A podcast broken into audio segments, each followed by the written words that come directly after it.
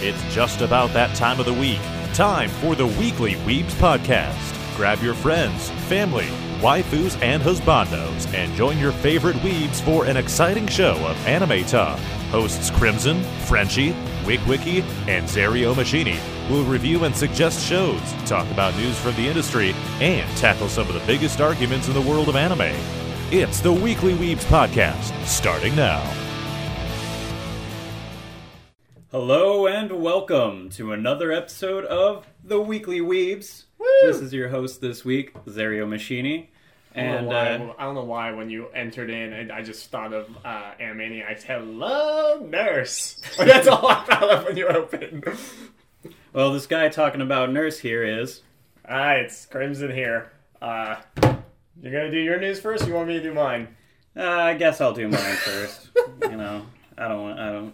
We're already off to a great start. Yep. So, the Pokemon franchise, for its 25th anniversary, is throwing a virtual concert, and it's going to be featuring Post Malone.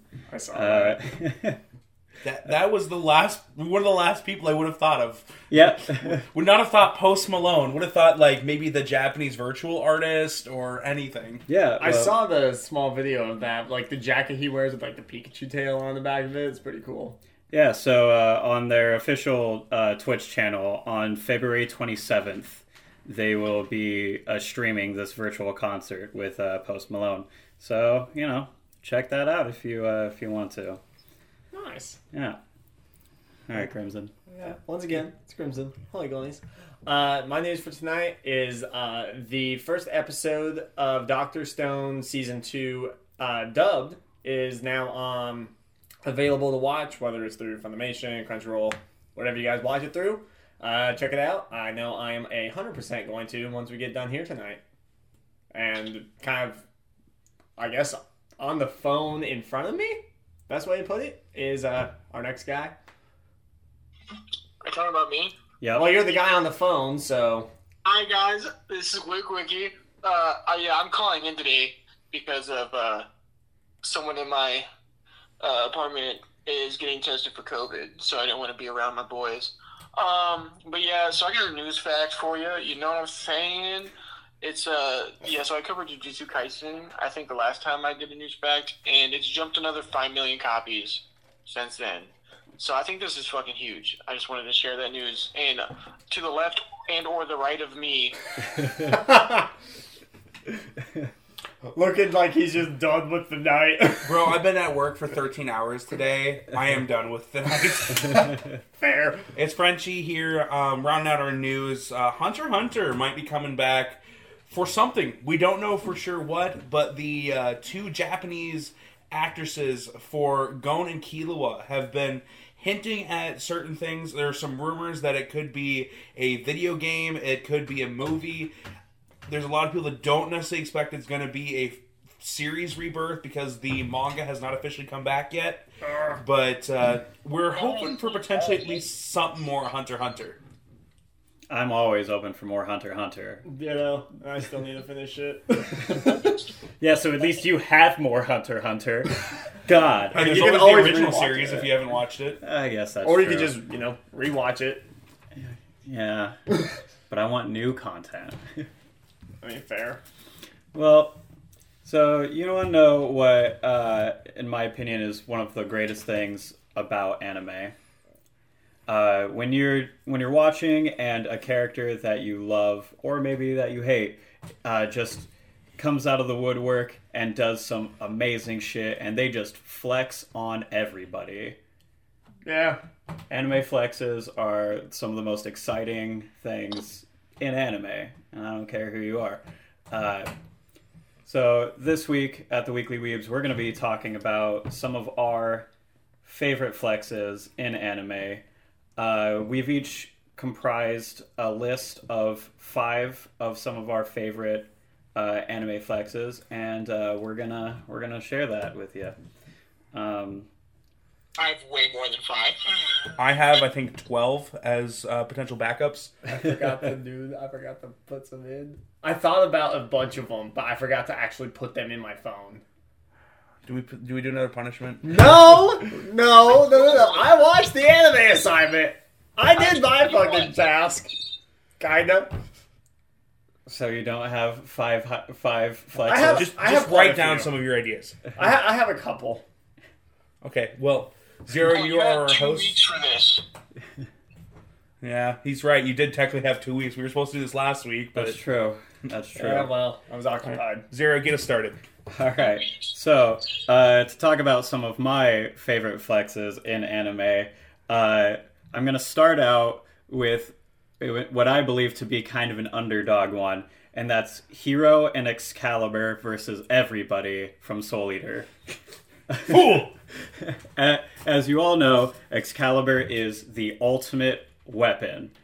It's better than anybody, and it comes with a huge set of rules that you have to follow in order to be able to be his Meister. And then a nobody character named Hero decided to take on that mantle, and to prove the awesome power of Excalibur, he went and smacked everybody. Yeah. Just everyone. Black Star, Death the Kid, it didn't matter. It didn't matter who you were. He smacked you. And then he still found Excalibur just to be so annoying, he put him back. Yeah, but it took him a long time. Yeah. Possibly longer than anybody. Yeah. All right, who's going next? So due to order, we did the names in. So that'd be Crimson. Me? Yep. Okay, I actually did come up with a very quick list of the stuff that I thought of in my head. Sweet. So one of them, and it's from Naruto, it's one of the scenes I have actually watched, it's in the fight of Rock Lee versus Gaara. Yeah, I figured this was going to be on everyone's list. Yeah, I was going to say. This is the most well-known flex in anime. Absolutely. He's standing there, and guy's like, all right, you can take off the weights. He's like, you sure? You told me not to do this. He's like, it's fine. Go ahead. He's like, all right. Takes off the weights, drops them. Everybody's like, that's weak and all that. Boom! You know, big old break. The fucking faces on everybody. And then the fucking Kakashi's like, really? You had to go that fucking hard? And he's like, yeah! And he just bodies Gaara like it was nothing. As has been stated. Gaara. Yeah, ultimate defense my ass. Ultimate catch these hands. Yeah, for real. These hands rated E for everyone. Yep. Even though he didn't end up losing that fight, still. That was bullshit. It was a moral victory. Yeah. It was a big victory for anime lovers specifically. Yeah. To just see that shit go down. One of my favorite memes is talking about how Gaara wrecked Sasuke in front of his friends, and then wrecked Gaara in front of his family, and then it says wreck them in front of thy squad. Oh my god. But yeah. I was like, this good. I was gonna say, as has been said many times on this anime, Rock Lee versus Gaara is where you decide if you're gonna keep watching Naruto or not. Yep. Yeah. I mean, that is like the most pivotal moment in that deciding factor is that fight. I feel like is that how intense it is. Yeah, I've seen that fight and I've watched quite a bit, but I've never finished. I remember where I ended. I'm like 193 episodes into Shippuden. I'm glad your Naruto one is different than mine because I was 100% sure somebody else was going to say that one. I was too. It's on my list, but I just had it just in case. Yeah. But that's why I made backups. Because I have like 5 Naruto ones. All right. Wiki, you're up next. Okay. I'm going to say this one before anybody else says it. All right. Jujutsu Kaisen, Gojo, Infinite Void. That shit, when he first brought that out, when he was fighting Volcano Head, dude, he basically just tells him, he's like, no matter what you do, you are not going to be able to fucking touch me. It's not happening. Dude, that was, I can't explain to you how fucking hyped I was when he revealed his fucking void power like that. That was fucking cool as shit. Yeah. And then he just proceeds to leave the battle for a second to go get his student and show him how fucking gnarly he is and just absolutely dick slaps this volcano dude in the face. I just like the guy's just like, what just happened? Where am I? Yeah. Not only does he leave to go get his student, they have enough time to have an entire conversation before he just bams back. It's ridiculous. He's like, that whole episode was just a huge flex on just himself and how fucking tight he is. Like, yeah I told you if we were to resurrect this Demon King, that I would be able to beat him because I am stronger than him. And I feel like that kind of solidified it because he's not going to be able to fucking touch me. I just remember watching that scene and just texting Wiki in all capital letters, Infinite Void! Dude. Yeah, dude, it's so fucking cool. You ever been so strong you flex on yourself? Well, now you can. I totally get why everybody simps over Gojo. Yeah, those eyes. Those eyes. Still haven't watched it. I've come to realize, like, now that I've started watching Promised Neverland subbed, because, well, that's the only way I can watch it now. I've come to realize that I enjoy watching anime subbed if there's not a lot of, like, action or things like that are, like, heavily going on to where I have to try and focus on both. I'll straight up tell you, there are some anime the sub is way better. Attack on Titan, for example. There's a lot of action. I mean, yeah. I recently rewatched a couple episodes dubbed with my fiance who was watching season 3, and I'm like, man, I forgot how bad this is. I love Attack on Titan subbed, and I'll admit, I like Promised Neverland subbed more. I love Erica Mendez's Emma, but I don't really like a lot of the other English voices. Cole, you're wearing a... Crimson, you're wearing a Demon Slayer shirt. I like Demon Slayer better subbed. And that's considering that Johnny Young Bosch is in the dub. Well, again, I think... Again, it's easier for me because now I'm not trying to focus back and forth. And plus, since I'm still new to the sub game right now, watching Promised Neverland, sub, where there's not, a huge amount of, like, action and stuff going on. Yeah, it's easy for me to be able to bounce back and forth. It's a little more conversation heavy. Exactly. Don't worry, Cole. You're going to join the dark side soon enough. You'll open your gun. You'll join me eventually, and then we can cuddle up and watch it all night long. I mean, what? I'll still probably watch more dubbed over sub, but at least then I won't be, so nitpicky about it being subbed or dubbed. So, Frenchie. So I actually have a couple villain flexes online. Yeah. Oh, yeah. And my first one was one of the most depressing scenes for me as an Attack on Titan fan. It is Annie the female Titan versus Squad Levi. Oh. These are supposed to be like the biggest and baddest members of the Scout Regiment. And she just comes in her Titan form, protects the nape of her neck, and fucking wrecks them. I hated and loved that scene, and I just thought of for kind of introduce, like, we had seen the female Titan but we hadn't seen what she could do. Seeing that was just like, well, shit. And that was kind of our first introduction to learning what the 9 Titans could do. We saw Eren be able to punch a bunch of Titans, but the hardening power and just the skills of the female Titan, that was the first look into what would end up becoming the 9 Titans. Please tell me somebody has the other really big flex of Attack on Titan. There are actually quite a few. Very big Levi flex. Everything Levi does is a flex. I will tell you now, none of my 5 are from Attack on Titan, but many were considered. I'm going to talk about the season 3 fight that he was in. The season 4 fight's better. There are bigger flexes in season 4. Oh, yeah, already. Again, I haven't seen much of Attack on Titan. I've only seen that snippet of the season 3 fight with Levi. Yeah. I remember you saying you were going to catch up one day because you were going to play games watching Plunderer and then watch Attack on Titan Saturday, but I don't think that happened. Saturday, I watched Fate Zero because I wanted to get a bunch of that done. This was like 2 weeks ago.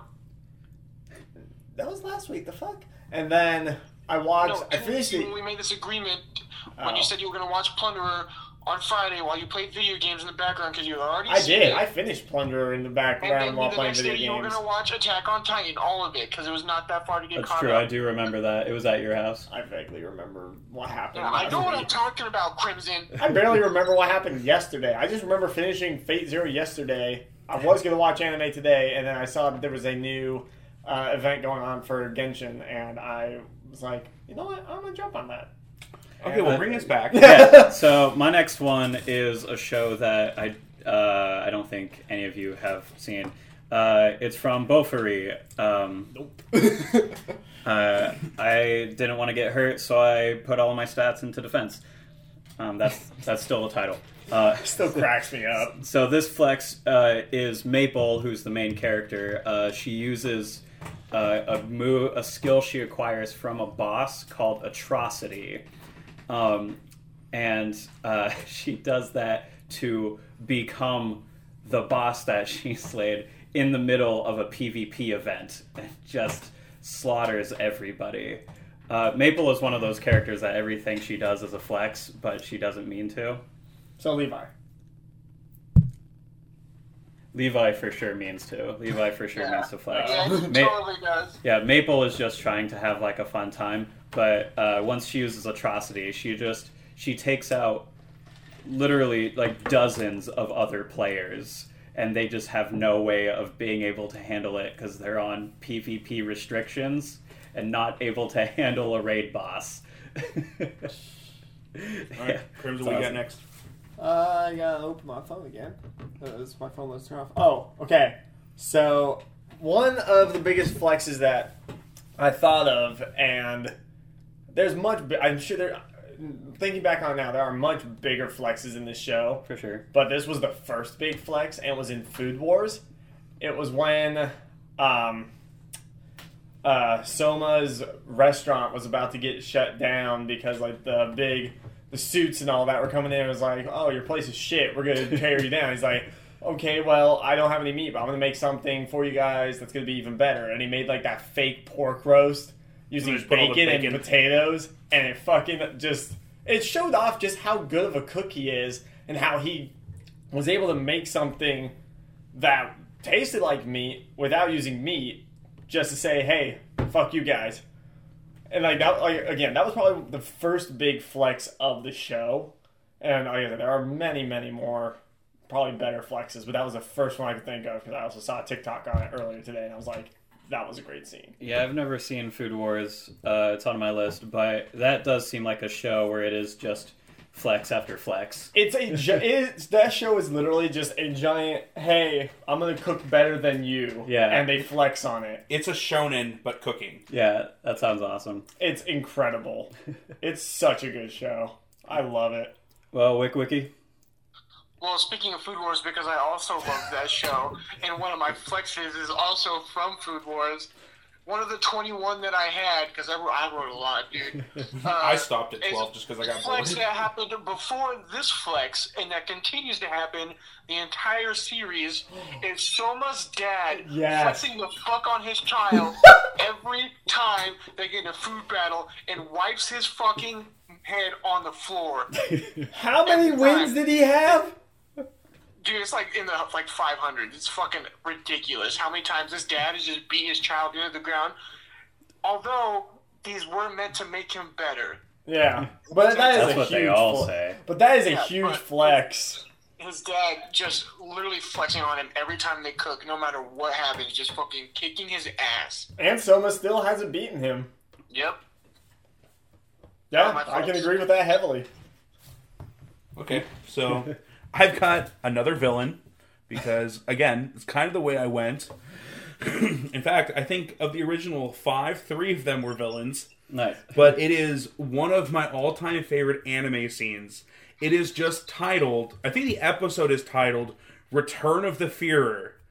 It is a scene that all of us have seen. And it is right after we assume, they assume, you as the viewer, you should never assume that he's gone, that Wrath or Führer King Bradley has been blown up and killed in the train accident. And you just see in the background him just walking while they're facing someone else. And then it later just pops in on his face with his Ouroboros on his eye. And he is pissed. Carrying 2 swords, he rushes an entire battalion from Fort Briggs, takes out multiple tanks, and basically single-handedly retakes the building that had been held by the Northern Army. It is one of the coolest displays of power in that show from someone who's half-human, and as far as we know, is not an alchemist whatsoever, just is a human made into a homunculus. Mm-hmm. It is just, would you say he showed them his wrath? Yes. Absolutely. And he is the pure embodiment of wrath, and he definitely showed that. Yeah. And just the English voice acting in that scene, just the entire show for King Bradley, mm-hmm. you can argue sub versus dub, but if anyone tells me the sub for Full Monocle's Brotherhood is better, I don't care what you say, you're wrong. Exactly. Because the voice acting for Fear of King Bradley and for Father is enough to show you you're wrong. Yeah. I mean, hell, even...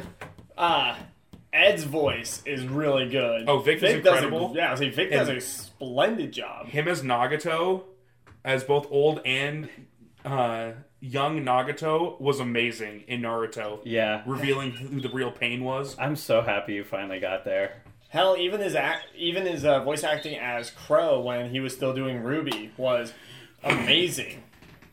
I mean, you guys only got up to volume 3, but... He does a great job. Yeah. So my next one, Wikwiki, I think you'll be happy about this. It's when the Spiral King exits his gunman. Yes. So, Frenchie, this one is like yours, where it's about the villain, and Gurren Lagann is a mecha anime, so everybody fights in giant mechs. But then the Spiral King, after his gunman gets damaged, he decides, you know what?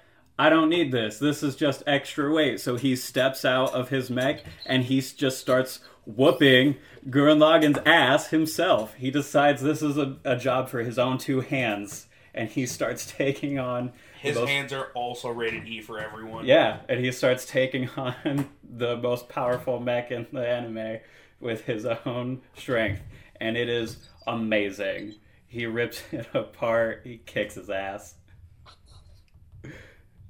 She's tight as fuck, dude. I love that show so much. Yeah, I already want to rewatch it. You will be soon, my young Padawan. Yeah, I hope so. Crimson, what's your next one? So I was looking at my list, and I looked at one of them, and then I thought about another one, and in the same show, and I was like, oh shit, that one was huge. Just telling you, time-wise, we're going to be way past all our five, so we can keep going. Yeah, that's why I've made so many, dude. So, mine is from My Hero Academia. It's when Overhaul goes to visit the League of Villains. And, what's his fucking name? The guy that has the reverse polarity quirk. Magna. The crossdresser? Yeah, Magna. When he rushes it in on Overhaul, and Overhaul just reaches out and just blows up his whole fucking arm without even a second thought. Oh, yeah. That was fucking insane. And that was he straight blew him up. Yeah, not to compress his arm. Yeah. Yeah. But, yeah, that was, like, one of the first shows of Overhaul's power we got. I think that was. Because that was the end of... Because at the end of season... Right? Well, no, that was at the beginning of season 3. End of season 2 was them getting ready to steal something from Truck. Oh, yeah, yeah. And you only saw just, like, that moment. Yeah, right. You saw the mask and like, what the fuck is going on? That's right. And then, season 3 was when we got that first taste of Overhaul's power, aka my first peak of interest in loving the character. Yeah. And just seeing him straight up just scratch his finger... And man just explodes into fucking oblivion. Yeah, Overhaul is... I think he's my favorite My Hero villain. And he's one of those characters that... simp for Overhaul. A little bit. I mean, y'all simp over some eyes. I simp over the ability to recreate and destroy. Yeah, alchemy. Exactly. I would also simp over those eyes if you saw them. That's true. That's true. They're amazing. They're beautiful. I haven't seen it yet, so... Well, yeah, that's fine. Well, you'll get there. Wikwiki, what's your next one? So, I'm going to go with the villain trope here real quick also. And it's from Naruto, of course. It's Madara fucking Uchiha, bro. Tyler, if you don't want to hear this, close your fucking ears. Because I probably already know this. I think I'm about to be... Did he say Madara? I think I'm about to be upset. The Madara flex? I know about this. I think he's about to steal mine. Well, there's like 5 that he does, first of all. Or more than 5. So from the start when he first gets shown, everything after that is pretty much a Madara flex. I have like 5 of his that I have for backups. but the one I'm going to use is when he, okay, Rock, heads or tails? Tails.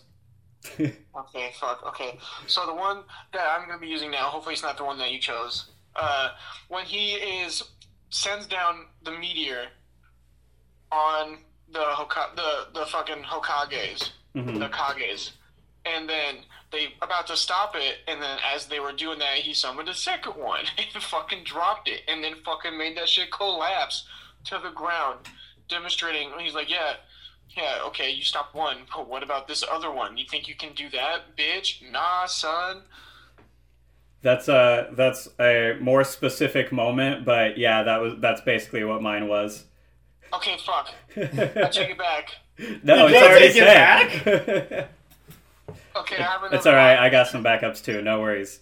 Use the one where he's like actually fighting all of them. We're just going to move on. We're just moving on. Yeah, no worries. I'm good. But yes, that's an awesome flex, because Madara is another one of those guys where his entire existence is flexing. Yeah. He's zero chill at any moment. And that is a moment where you don't really get craziness like that. Just pure shows of force where... The good guys manage to stop the villain from doing like their big attack, and then he's like, "Okay, well, can you do that again?" right away. With which he does. Yeah. Yeah. Madara's kind of peak. So I'm gonna go another villain, mm-hmm. and this is one that I feel like most people wouldn't really think of flexes from. Even though the entire show is them just trying to figure out who is better, from Yu-Gi-Oh! Going to go with Marik Ishtar. Eric. Allowing Mai to take the Winged Dragon of Ra from him, knowing she wouldn't be able to use it because she wouldn't be able to read it, and him literally just going, "If you don't mind, I'll take my card back now," and just reads the inscription from memory, basically, and unlocks it and uses it to send her to the fucking Shadow Realm. Yeah. Marik Ishtar is just a huge flex the entire time. Because, well, Yami Merrick is anyway, because just when he goes to the dark side, all he wants to do is just mess with people. Yeah, and send them to hell. Yeah. Well, Shadow Realm. Yeah. And I love Marik Ishtar. He is one of my favorite bad villains because the entire show is bad but incredible. Yep. But incredibly bad. Pretty much. But yeah, that was one of my favorite moments, and I think it's a very underrated flex because he's just like, "Here, take the most powerful card in the game. You're not going to be able to use it, and then I'm going to use it to kill you." And then he just, he takes it back. And he does it. So yeah, Marik Ishtar. Damn. I said I was going to have some that I didn't think anyone else would think of. I haven't gotten that far in Yu-Gi-Oh! How have you not gotten that far in Yu-Gi-Oh? What? So here's my thing. With Yu-Gi-Oh, when I was a kid, technically I wasn't allowed to watch it because of my mom. But right. No offense to our viewers who are Christian. My Christian parents bought me all of my Yu-Gi-Oh cards and took me to Yu-Gi-Oh tournaments. Yeah, mine was not that way. So I only saw very couple episodes. The most I watched, I think, was maybe consecutively. The most I watched was up till after Pegasus got beaten. Oh, so you watched the worst part and then missed out on Battle City. Yeah, pretty much. Yeah. Now, given the first season of Yu-Gi-Oh is the worst season, mm-hmm. but it still I think really Surya Boracalcos is the worst season because Darts is a stupid villain. But his entire cult is awesome. Raphael's amazing. And, Darts is dumb, but literally everything else, I think Surya Boracalcos is the best season. I think when they're trapped in the game with Noah, it's my personal favorite, just because the duel. Yeah, that is technically still part of the Battle City arc. Yeah, but weirdly enough, it is a separate season, all pretty much in itself. Yeah, but yeah, I think that is a very underrated flex, and just overall Marik Ishtar is great, and he's the one that accidentally frees them from Noah's world just because he gets bored and pissed off and goes and destroys a bunch of shit. Yep. Which in and of itself is another flex because he just got past a bunch of security. Well, yeah, who's going to stop him? No one. Anyone with the remote capabilities is stuck in a video game. Yeah, that's fair. All right, back to you, Zario. Frenchie, you just got done watching season 1 of One Punch Man not too recently. Another show that is just flex. Yeah, it's pretty flex heavy. But there's one that it was actually the very first scene from One Punch Man that I ever saw. It was a little clip on Facebook, and watching this clip inspired me to dive into One Punch Man, and I have no regrets. I know exactly what you're talking about. And that moment is when he is taking the exam to get into the Hero Association, and he's just, standing there as, derp Saitama, and then he's getting ready for, the 50-meter dash or whatever, and then immediately, he gets all defined and muscular, and then he just effortlessly powers through every single the side by sides is my favorite. Yeah. It's just what the fuck is going on? He just makes those after images. Oh, like getting his head stuck in the ceiling. He tries to do this. Does a high jump? Yeah, he's the whack-a-mole even. He just pummels into dust. It's just he's not even trying, and he's never trying except for against Boros for one punch. But it's the perfect culmination of everything that show is. Yeah, in one set of scenes. Yeah. Yep. Yeah, it's the greatest flex, and that is the thing. When I saw that in that little Facebook clip, I was like, I have to chase down this show. I need to know what it's about, and I have to chase this down. I have no regrets. It's an amazing show. I think honestly, even if it's as a joke, for viewers, that probably has to be the biggest flex of all time. Is that test? That entire show, him taking a galactic, super mutant essentially, who also is looking for someone he can beat in more than one punch. Yeah, and then just okay, you did a great job. You're lying to me. Yeah, just bunches him out of oblivion. Yeah, and the series creator confirmed that Lord Boros is he's as strong as Super Saiyan 3 Goku. Eyebrowsless. Yeah, it's those eyebrows, man. You got to get rid of them for true strength. I fucking hate it. And the hair. You gotta get rid of the hair. No, you got to get more hair. Got to get so much hair. No, if you want to be strong as Saitama, you gotta be bald. Yeah. Oh, yeah. All right, Crimson, what's your next one? So I was bouncing back and forth between a few of these, and since we're going on more, I'm going to go continue with the villain trend here as well. Demon Slayer. The very first time we meet Kibutsuji, when Michael Jackson? Hell yeah. Yeah, pretty much. Where Tanjiro's running through all the people in the crowd, meets the guy, trying to find a way to just end this dude, and without any effort, just slices his hand and just turns the guy into a demon, just out of the blue.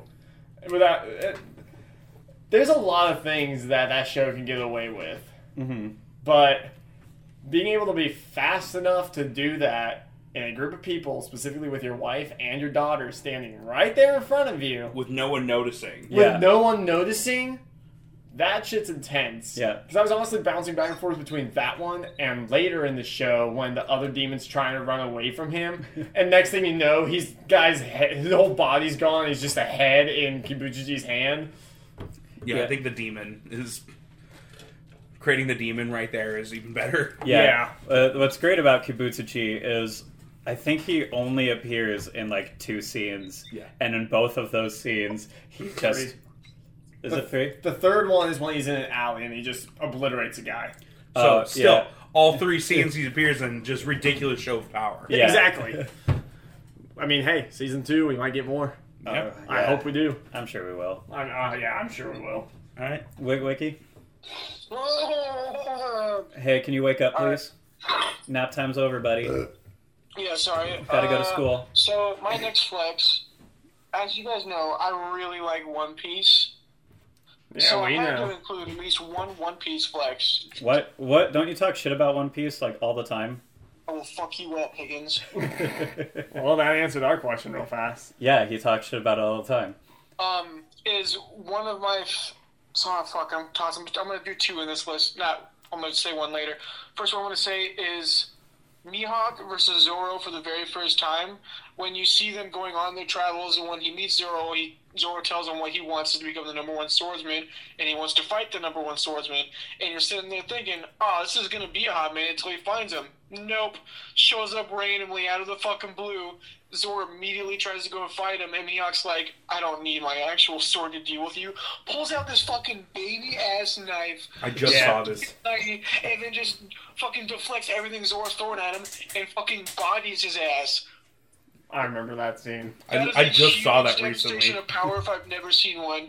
Flexing on a swordsman who is known as a pirate hunter and then joins Luffy's pirate crew and who you've seen be pretty fucking strong. Like, you didn't think he was weak, you know? Until he ran up a hill. See, like, you actually see how actually small he is in this world because of Mihawk demonstrating how crazy he actually is. I mean, hell, he sliced through a ship, a big-ass ship, with his sword in one swing.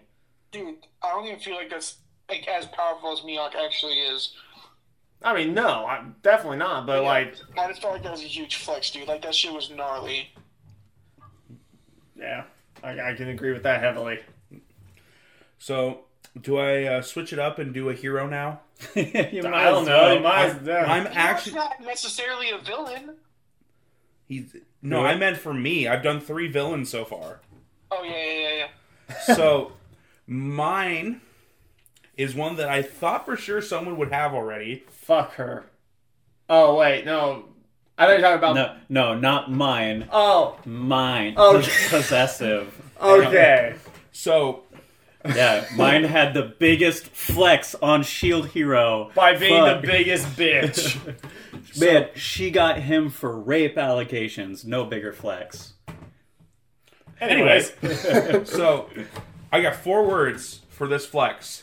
United States of Smash. Yeah. And not just the punch itself, but the trick of making him think that all the power was in the other hand and then flipping it to the other one and just smashing All For One into the ground when it looked like All For One was done for, or was going to take out All Might. He's straight up like... You can't tell me that All Might did not dab on All For One. And I mean, just the quote before, what are you going to do, kill me again, All Might? He's going to fucking try!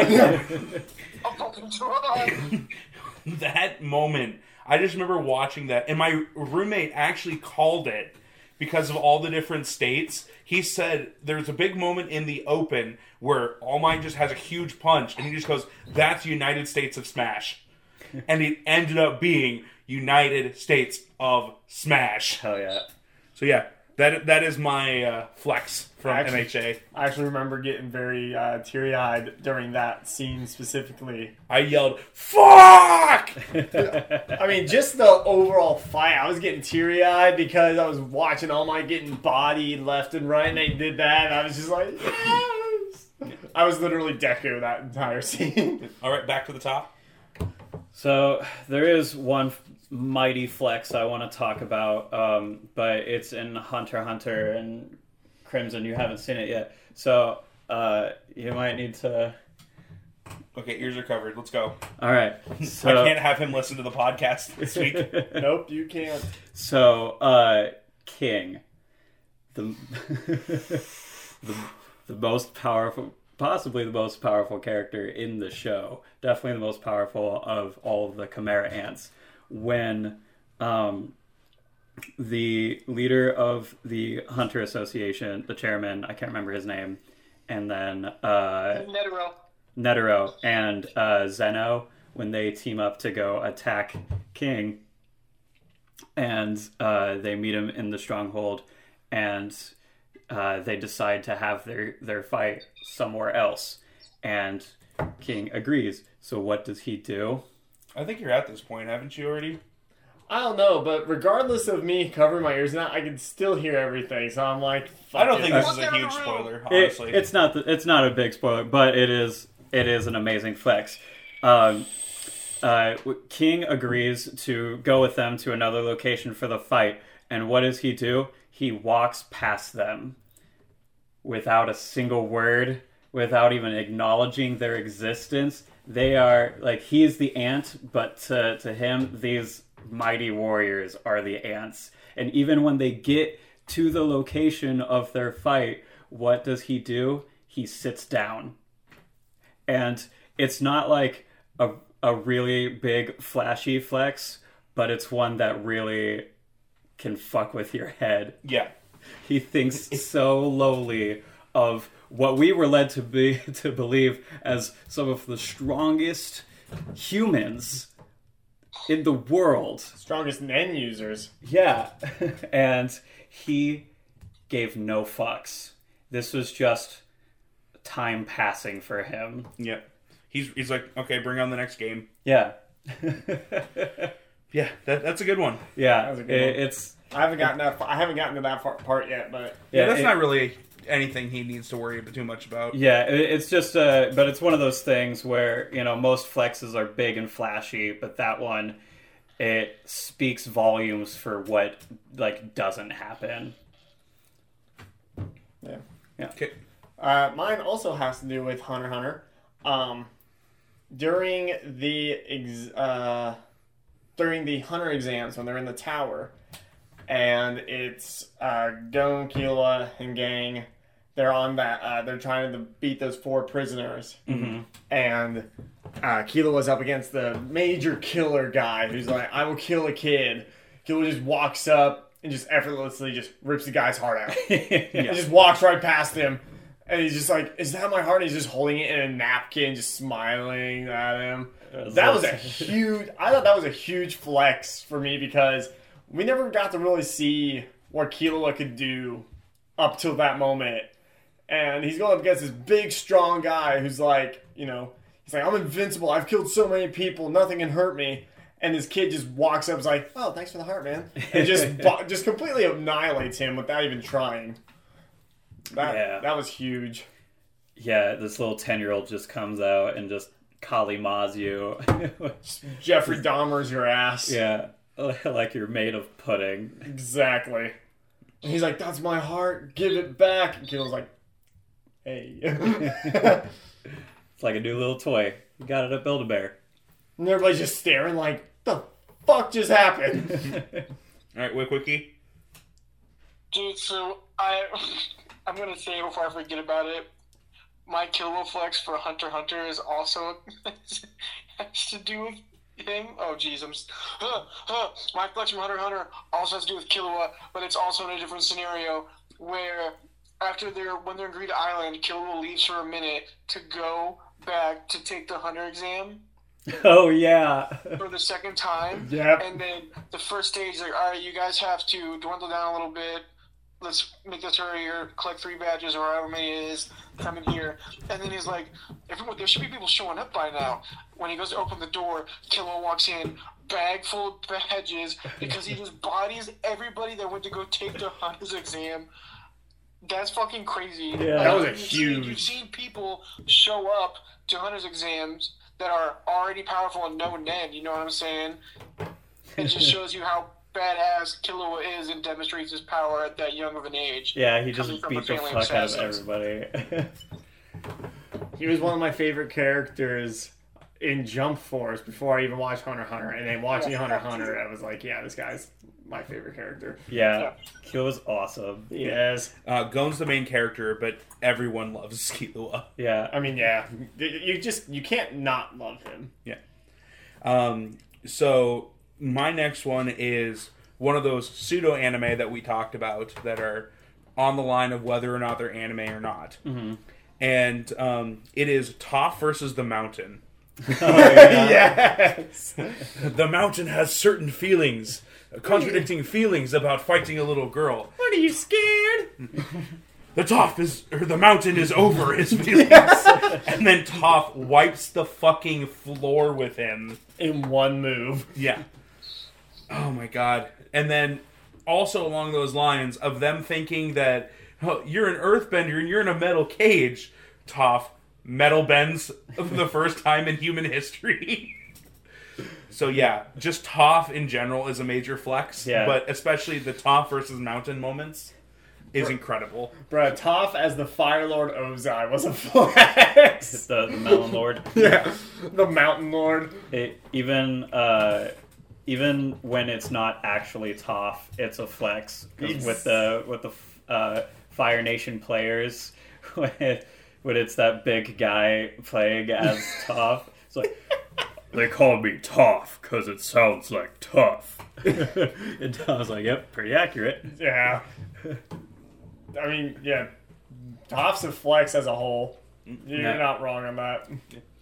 Yeah, so that 5 went pretty quickly. How are we doing? We got about 15 minutes, so... Let's do a couple more rounds. Yeah. I've still got a couple. I think I've got 2 left.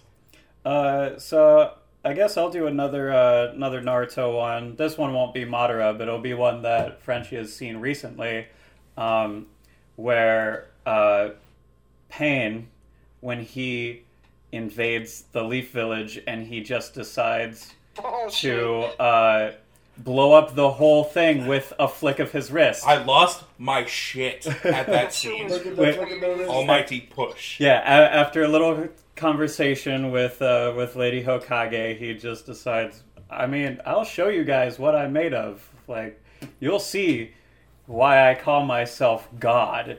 And he just simply pushes the Leaf Village out of the way. Push it. Push it real good! We'll take the Leaf Village and push it over there. It's truly amazing.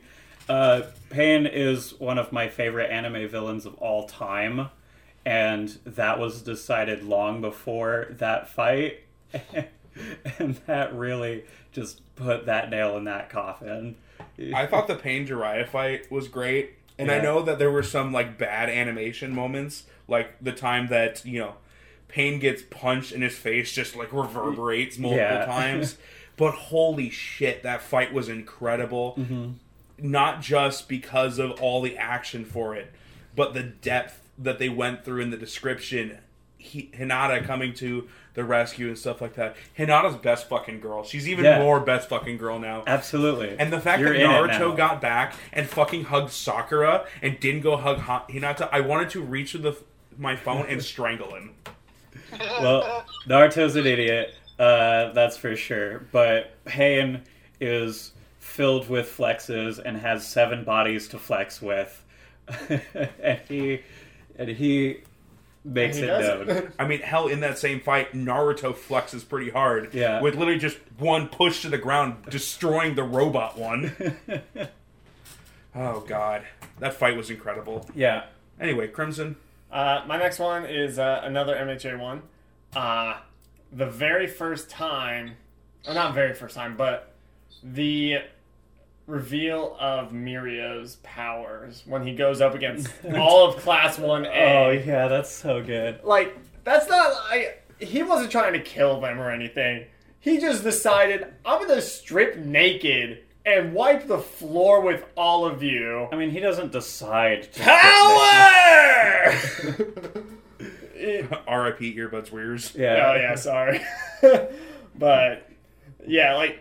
that was just so fucking great. Like, all these other people, like, all this whole class has all these different quirks, and he's like, I don't care. I'm just gonna literally go through all of you guys. Literally and figuratively. Mirio's my favorite hero in the show, even post powers. He's still my hero. Yeah. Okay, Wiki. So, guys, my next flex is from Attack on Titan. Right on. From the new series, seasons, when you meet Eren in the bottom of the basement, when he's talking to Reiner and the little kid, basically saying he's just flexing on them with his presence at first, saying, yeah, I'm in enemy territory, I'm here, I'm calm, collected, and I'm about to fucking rock your shit and transform and then just destroy everything. I ain't scared. That is just, I feel like that's a huge flex. Yeah. In a very pivotal moment in the show. And it was just perfect. He only committed several war crimes and then ate another Titan. By using another Titan's... I think the biggest flex in that entire situation was him using the Jaw Titan. As a nutcracker? Yes. Yes. He's like, you guys are all out of moves, but I'm not. And then just proceeds to transform again. Just that whole little section is just the massive flex on Aaron's part. Yeah. Aaron really knows how to commit war crimes. like a champion.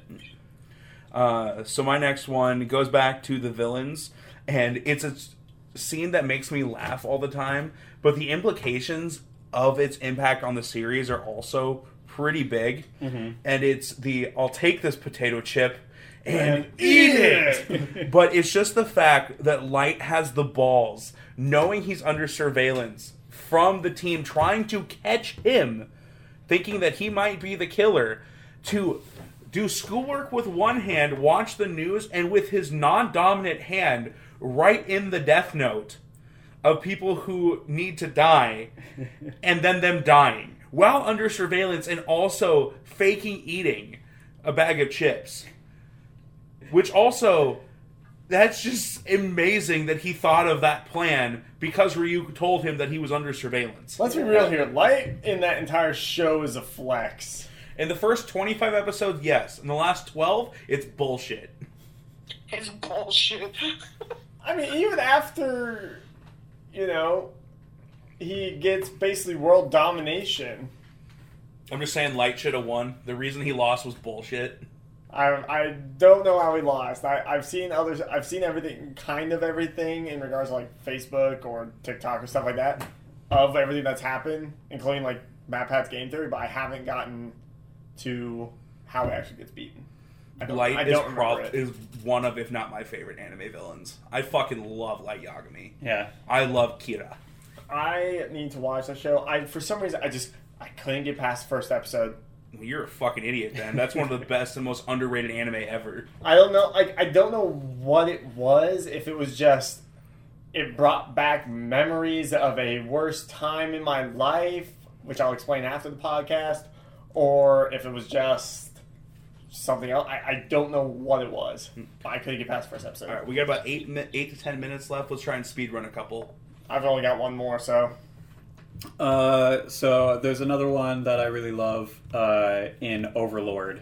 So this one will also be a villain one, and it's in season 3 when the entire like human army essentially is trying to attack Lord Einzul Gon. So he decides to do this magic ritual to conjure up this black liquid that like immediately kills like 10,000 people, and then one of the guys goes, "Well, Lord Einz, that was amazing," and he goes, "No, that was the setup," and then all of these monsters start appearing out of the blood of these soldiers that go and kill 700,000 soldiers.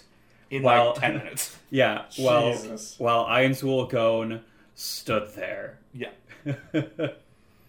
That's a pretty big flex. Einzul Gon is the most OP person in maybe any show except possibly One Punch Man. Saitama could own Einz. He'd still One Punch Man. Have you seen it's how I got reincarnated by a slime?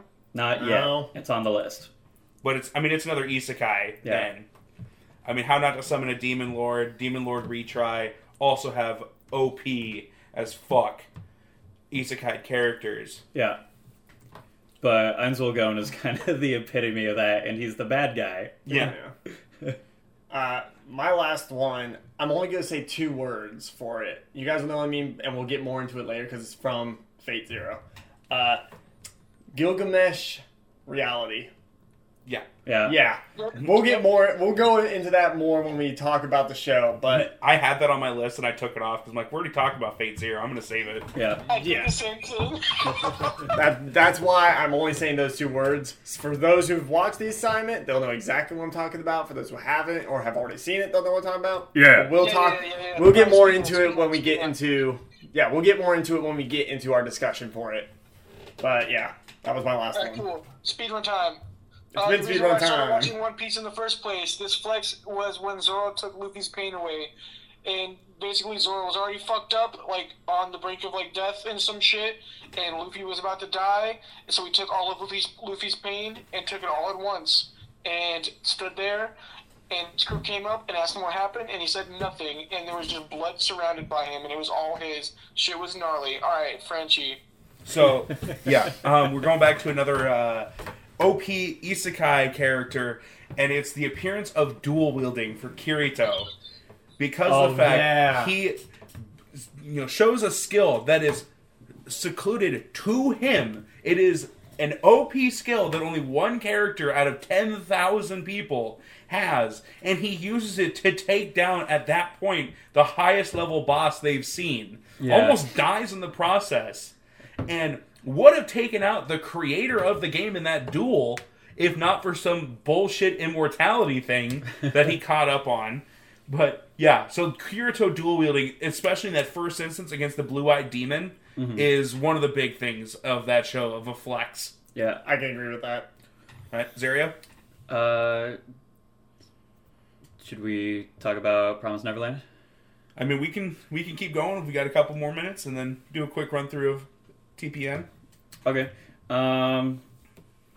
Let's see. I'll have to think about another. I've got one more that I just thought of. Yeah, Crimson, go ahead. The very first of the breakout of Mewtwo in Pokemon. Because I pulled up my Pokemon. Oh my god! Why didn't I not? And I started thinking. I'm like, wait a minute. Mewtwo Strikes Back when he just breaks out of the fucking test tube thing and just. Destroys the entire fucking lab. I'm sick of this. Bye. Yeah, pretty much.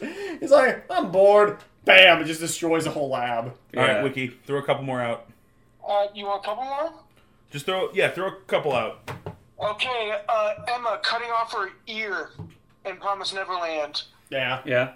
That's a huge flex. All right, then you got Kakashi reading his book when he's first doing the team test for. Sasuke, Naruto, and Sakura.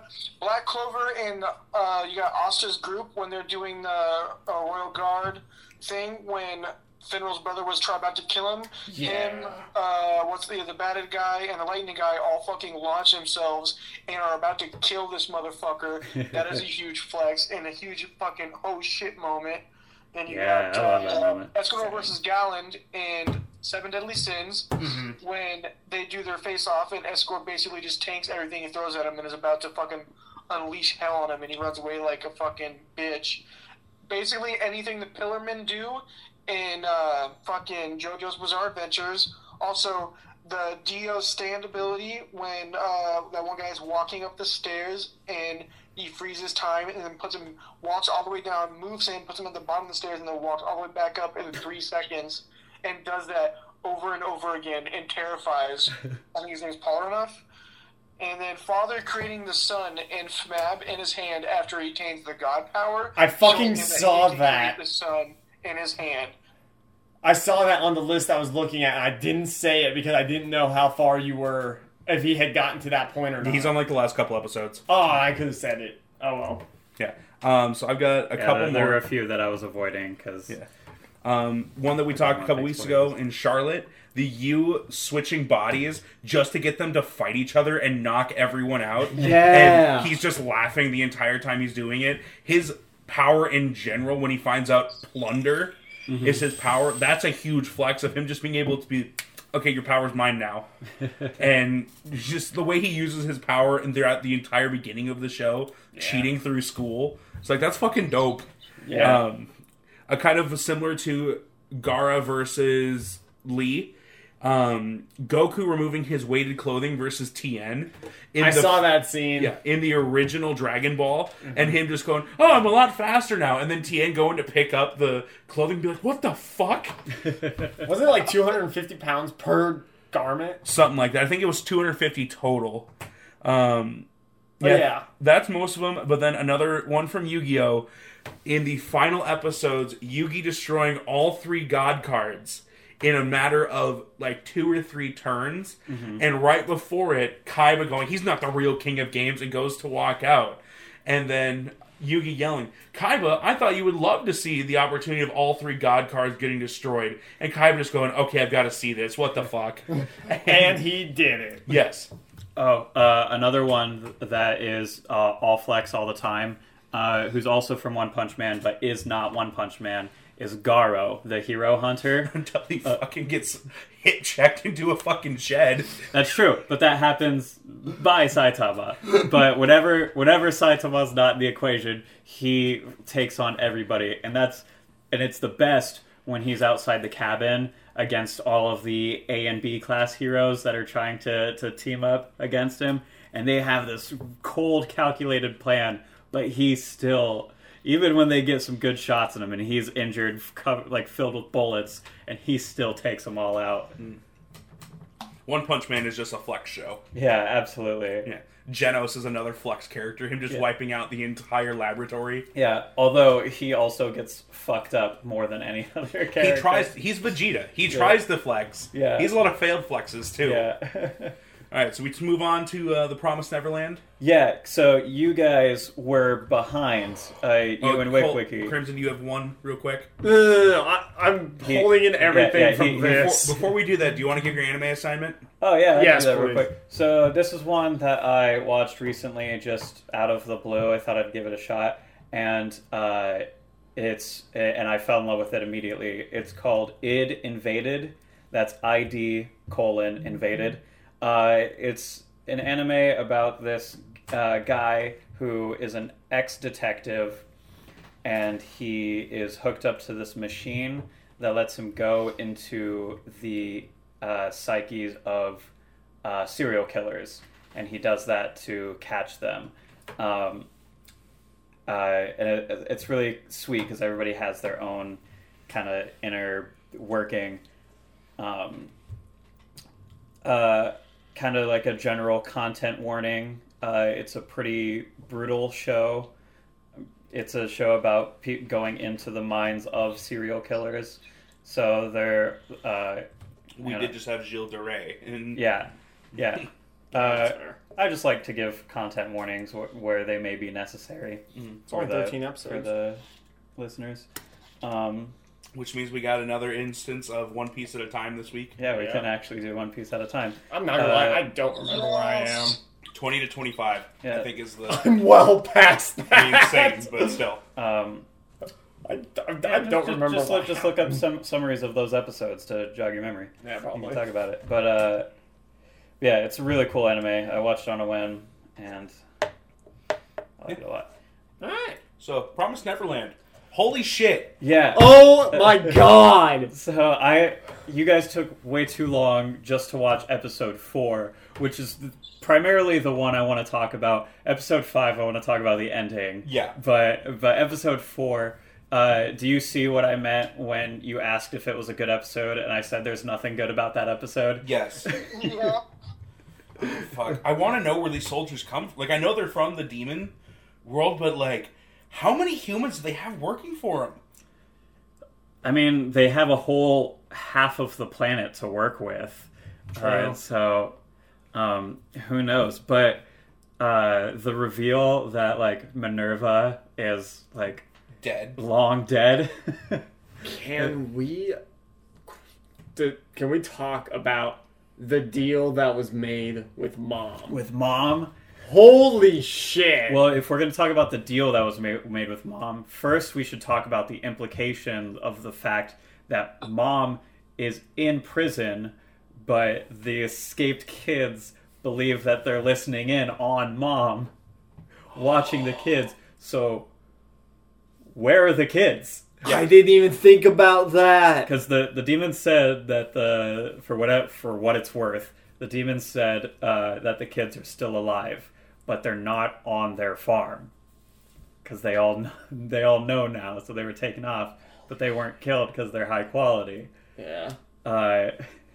So where are the kids? Oh my god. Feel dead. No. Don't dare say that. Take that back, Frenchie. If they would have killed any of them, it would have been Phil. He's the new leader. Yeah. Fuck off, no. If they were gonna make an example, it'd be of Phil. That is true. Stop. He's not wrong though. I don't want to hear about it. Yeah. I'm gonna start crying. But yeah, nothing good happens in episode 4. Everything that they think that they can just even temporarily survive with while they come up with a plan to rescue the others gets fucked. Every bit of it. I did love the, how'd you know there was a second exit? Well, all the hideouts have it. I'm like, there's more? But then he's just like, cool, so they don't know about the others. And just fucking, yeet him into a hole and then go out the back way. Can we talk about how every episode so far, it seems like there's been a back and forth of like, bad episode, good episode, bad episode, good episode. Like, literally every other, like, it flips every single episode. I feel like every episode has good and bad.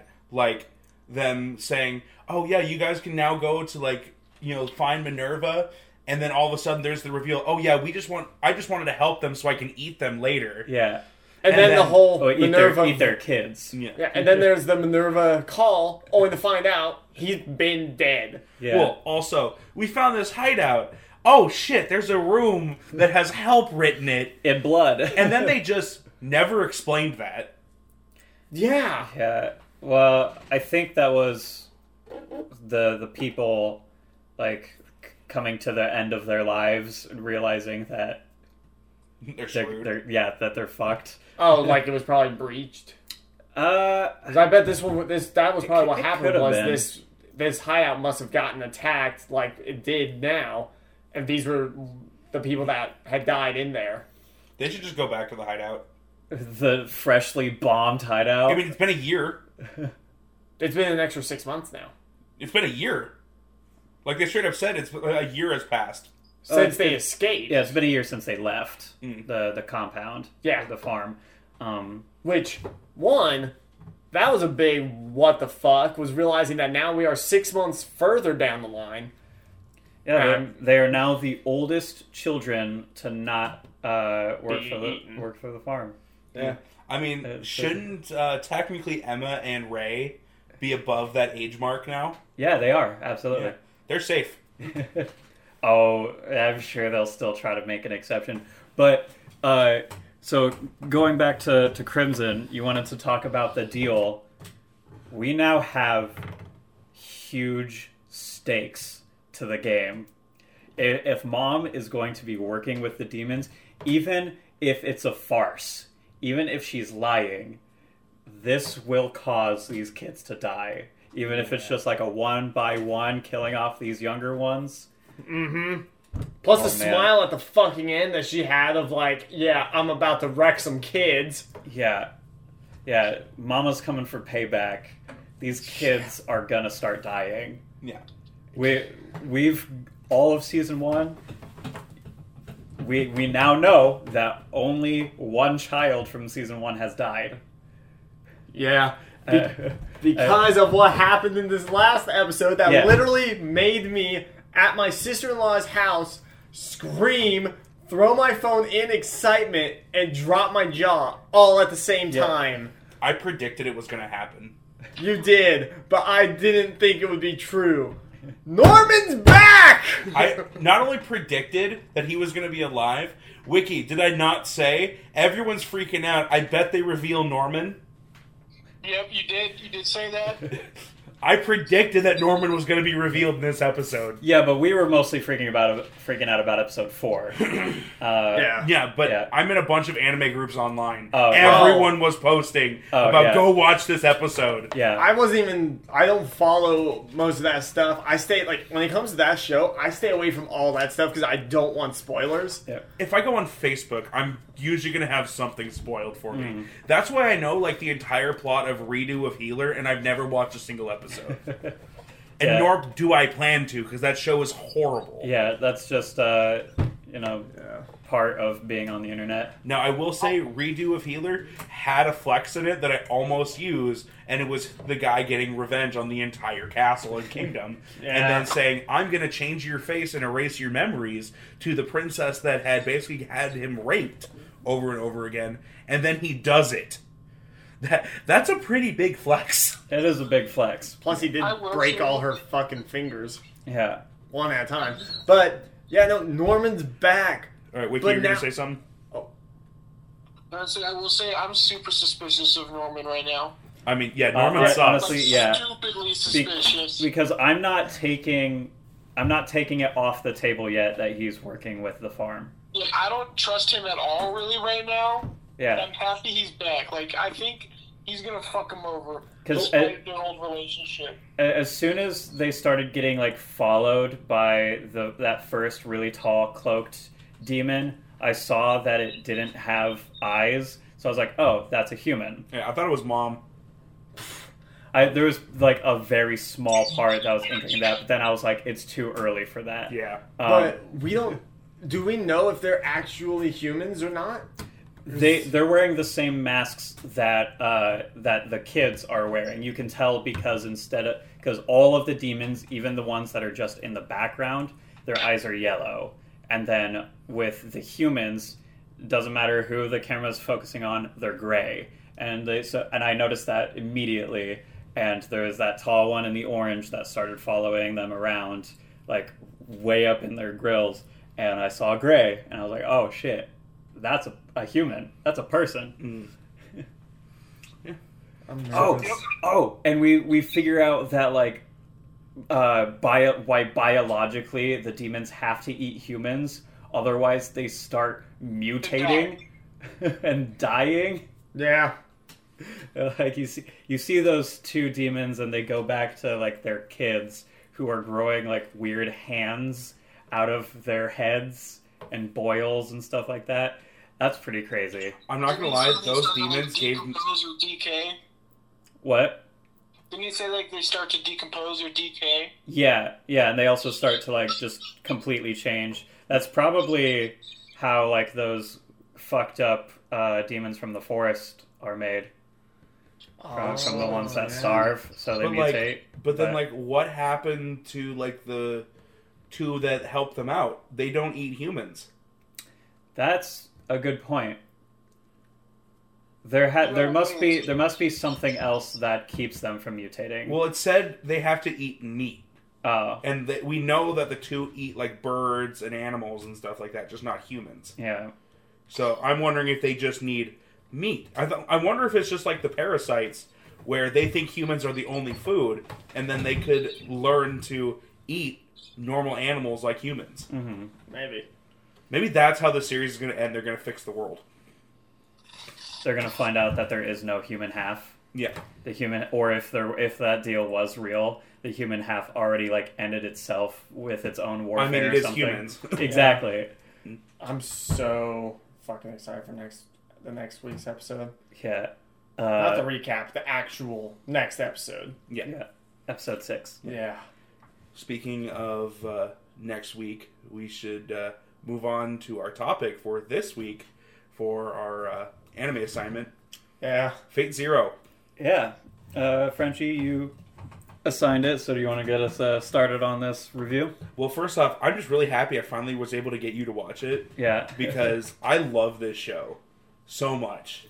And I actually watched the first episode a long time ago, just on a whim, on Netflix, and I'm like, oh, this is pretty good, but I never really came back to it until I watched it with a friend of ours, and we watched the entire series in a week. Yeah. And loved it.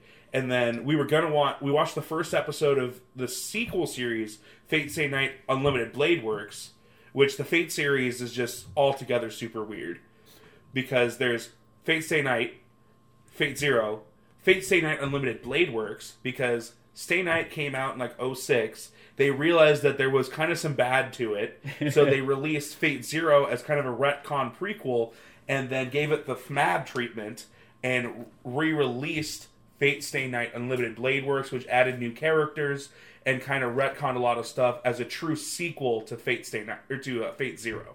Mm-hmm. And then there's also Fate Apocrypha, which is an entirely different series and world. It's an entirely different universe where there's actually like teams of people, Team Red and Team Black, fighting for the Holy Grail. It's weird, but anyway, this universe, I fell in love from like one of the first episodes with Iskander, the writer, who is Alexander the Great, which is just amazing, and just seeing he wants to reach the ocean. Mm-hmm. It gives me vibes of Behemoth. Yes, it gives me a lot of stuff like that. His power is incredible as well. I just don't of the summoned people. I don't think there's a bad character in Fate Zero.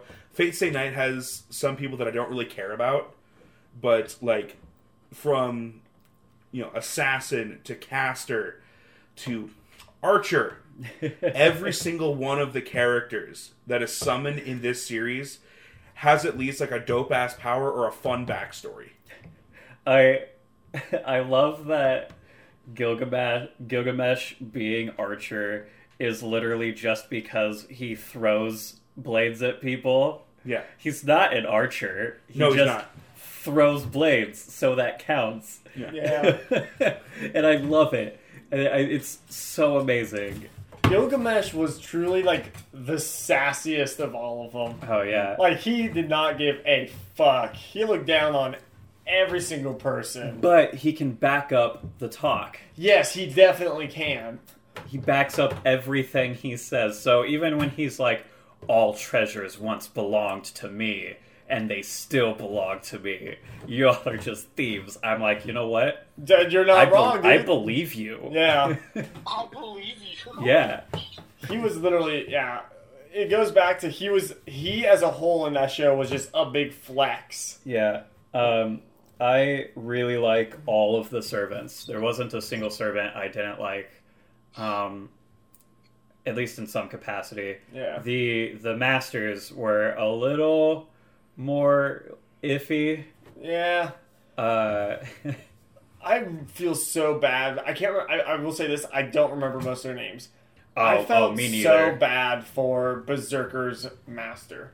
Oh, yeah. The bug guy. Yeah, his life sucked. Yeah, like, he was doing all of it to save a little girl who, in the end, ended up pushing him into the fucking bug pit anyways and saying, nah, I don't need you. Oh, don't worry. She'll come back. Yeah, she's Berserker's master in the next one, right?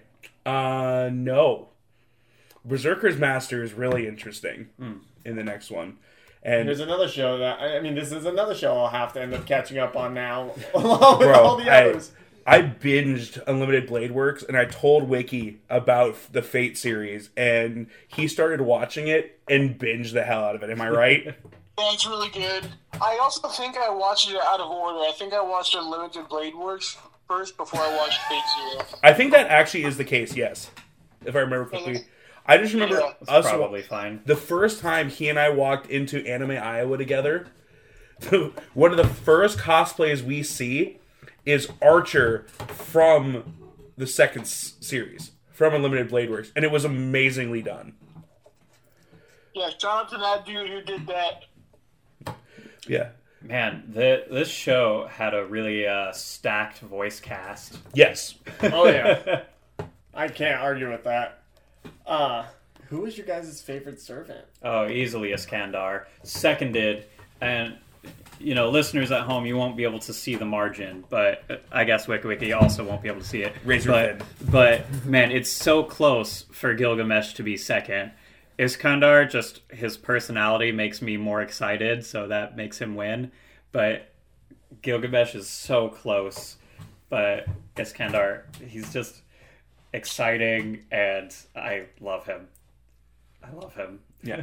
I just think he's hilarious. Yeah.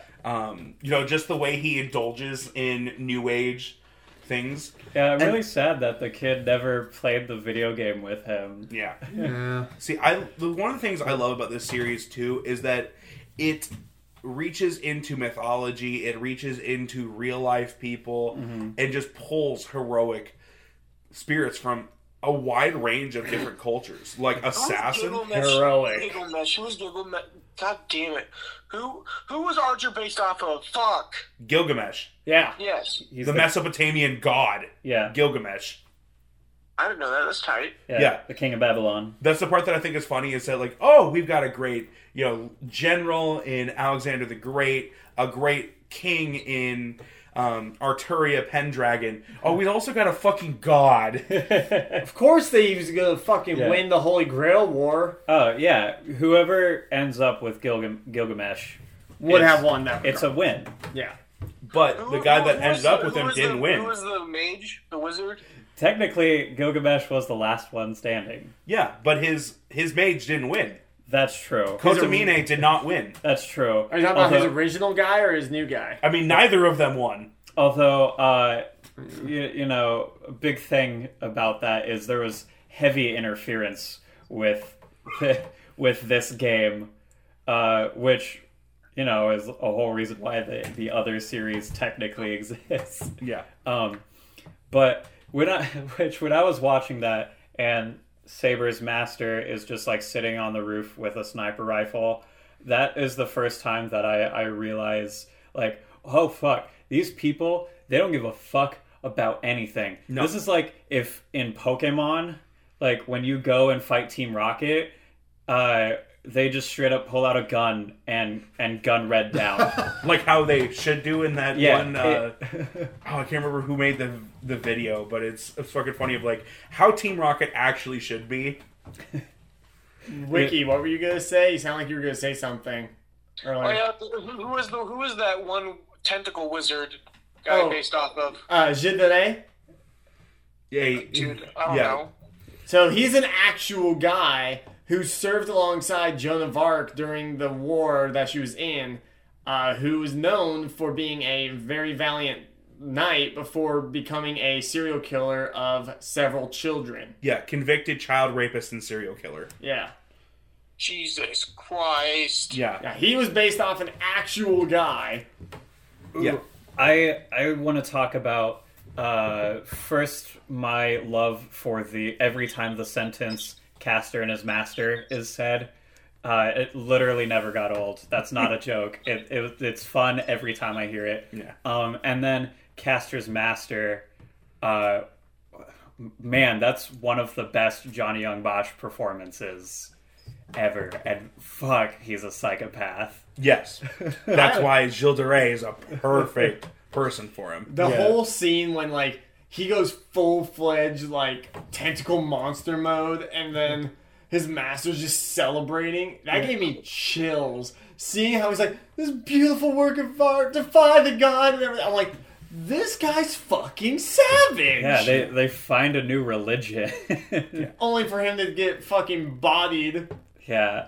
Yeah. You had to put a stop to that. I mean, yeah. So one of my favorite things in this series is Lancer. Mm-hmm. I think Diarmuid is incredible, and I think he has one of the saddest deaths.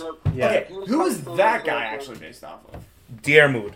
I actually don't know who Diarmuid is. I know who most of the other guys were. I just don't know who Diarmuid is. A powerful warrior said to have defeated 3,400 opponents in one battle. In Fate Zero, Diarmuid is an agile combatant skilled with spears. His two weapons possess powerful abilities, but Diarmuid lacks a powerful finishing move. So he was just a powerful knight who bodied a bunch of guys in one war. Yes. Yeah, gotcha. In one battle. Or one Lancer battle. Is my favorite.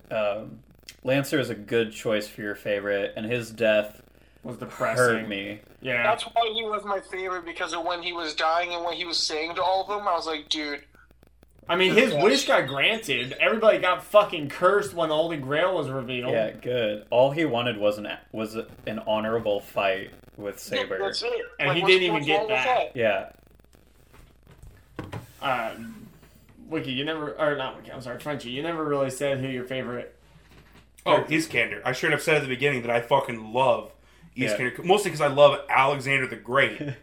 He's one of the most incredible heroes in human history... Well, heroes and villains, depending on which culture you're from. Right. I love his line where he says, so if I beat a single servant in combat, you will buy me, you promise to buy me pants. So we talked about the video game with his master. Yeah. I also felt really bad because, you know, he used his powers to trick the old couple into thinking he's their grandson. Mm-hmm. Yeah. And then they basically come out and say, we know you're not our grandson, but we just love the grandpa. Yeah. But yeah, but that I love you like you're basically I love you like you're my grandson because you give us something to have close to us. Yeah, that scene on the rooftop was amazing. It was. It was so emotional too. Yeah, when he says, I have grandchildren and they have never even thought to come visit and here you are. That's just, oh man, that whole conversation was gripping at my heartstrings. Yeah. And then when he at the end, when he's the only one who kind of got a happy ending. Yeah. And when he decides that he's going to stay with the grandparents. Until he decides to go abroad and travel the world. And then East Kander's entire army gets wrecked by his Gilgamesh's noble phantasm. Yeah, but of course.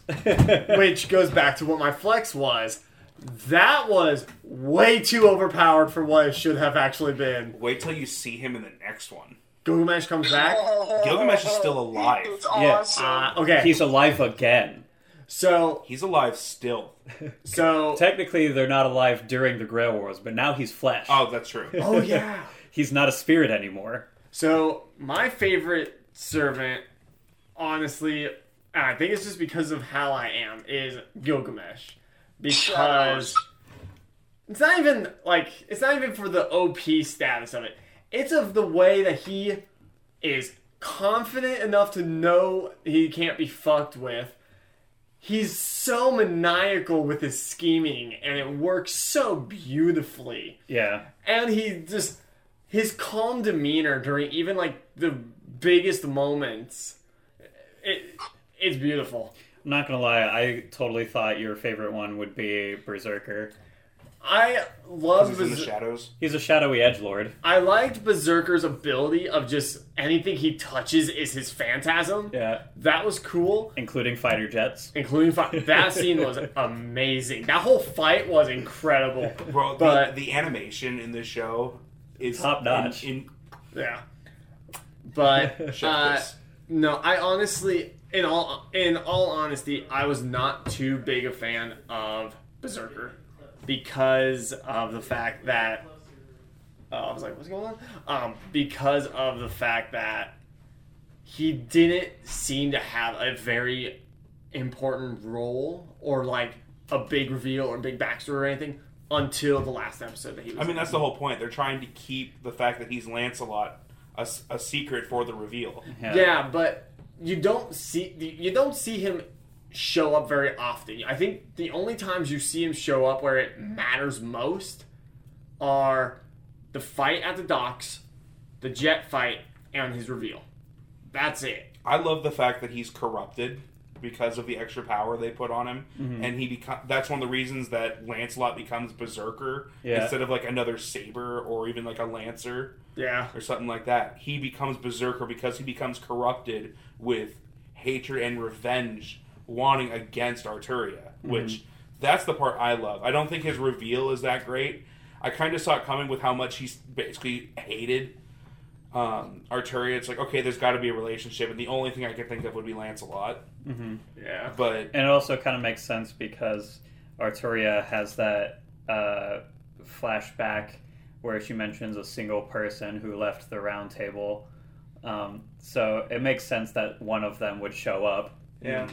I did not like Arthur, a.k.a. I fucking love Arturia. I love Arturia so much. She's great. I almost named Athena Arturia. Yeah. I think the reason I don't like her is because they put too much focus on her being a main character, even though there wasn't a specific main character of the show, it seemed. Because everybody had like their own different story, and you got to see all the stories. But it seemed like they tried almost a little too hard to force her as the main character. Well, it's because she is the most familiar face of all of Fate, pretty much. I mean, yeah, she's around the most. Yeah. Yeah, like even in the other Fate series, like Arturia comes back, like straight up. It's not even no, she never died, did she? She definitely did. Yeah, she totally did. Yeah. When she activated Excalibur, destroying the Holy Grail killed her. I forgot that part. Absolutely. But she comes back. There's a different version of Saber, who's essentially the same character in Fate Apocrypha, who's revealed in the first episode. I think she's even better in Unlimited Blade Works because her relationship with her master is really good, and you see her very vulnerable at times. There's certain aspects I don't like as much, but I fucking love Saber. She was, until the rewatch, was arguably my favorite character, but then I just remembered how much I love Iskander. I fucking love Ryder. That scene where he gathers Gilgamesh and Arturia together at a garden. I was hoping we would talk about this. And they're all just drinking and talking about, why were you a king or something like that. That or what might makes be the you... best episode. Yeah, that I will say was the best episode. That was the episode that actually piqued my interest the most, followed by the jet fight. But that scene always reminds me of in Game of Thrones, the episode right before the battle for Winterfell against the Night King, where it's called Knights of the Seven Kingdoms, and it's just Jaime, Brienne, I think Davos and why can't I think of the short guy? Wait, Tyrion are all just sitting around drinking and talking about life and different deep aspects. Yeah, it's just that type of shit. I love episodes like that because it's such a breath of fresh air from all the fighting. Yeah. That episode did it really well, and it's one of the big reasons that I love Iskandar so much, because he pops up out of the blue just to drink with Saber, and then he's like, oh yeah, by the way, I invited God to drink with us too. That episode's another reason why I also really like Gilgamesh, was because that episode, while he was still snarky and the way he was, still Gilgamesh. Yeah, while he was still Gilgamesh, it did show just a hint of humanity in him in regards to yes, I think you guys are all mongrels. In words from his. That's what I was going to say. The great quote is, filthy mongrels, all of you. Yep. Yeah. But in a way, he still had some respect to them in his own way. And I thought that was... not for Saber after that. Oh, yeah. Not for Saber, but... But definitely is Iskandar. Yeah. Can we talk... So I was going to say, can we... I remember what I was going back to.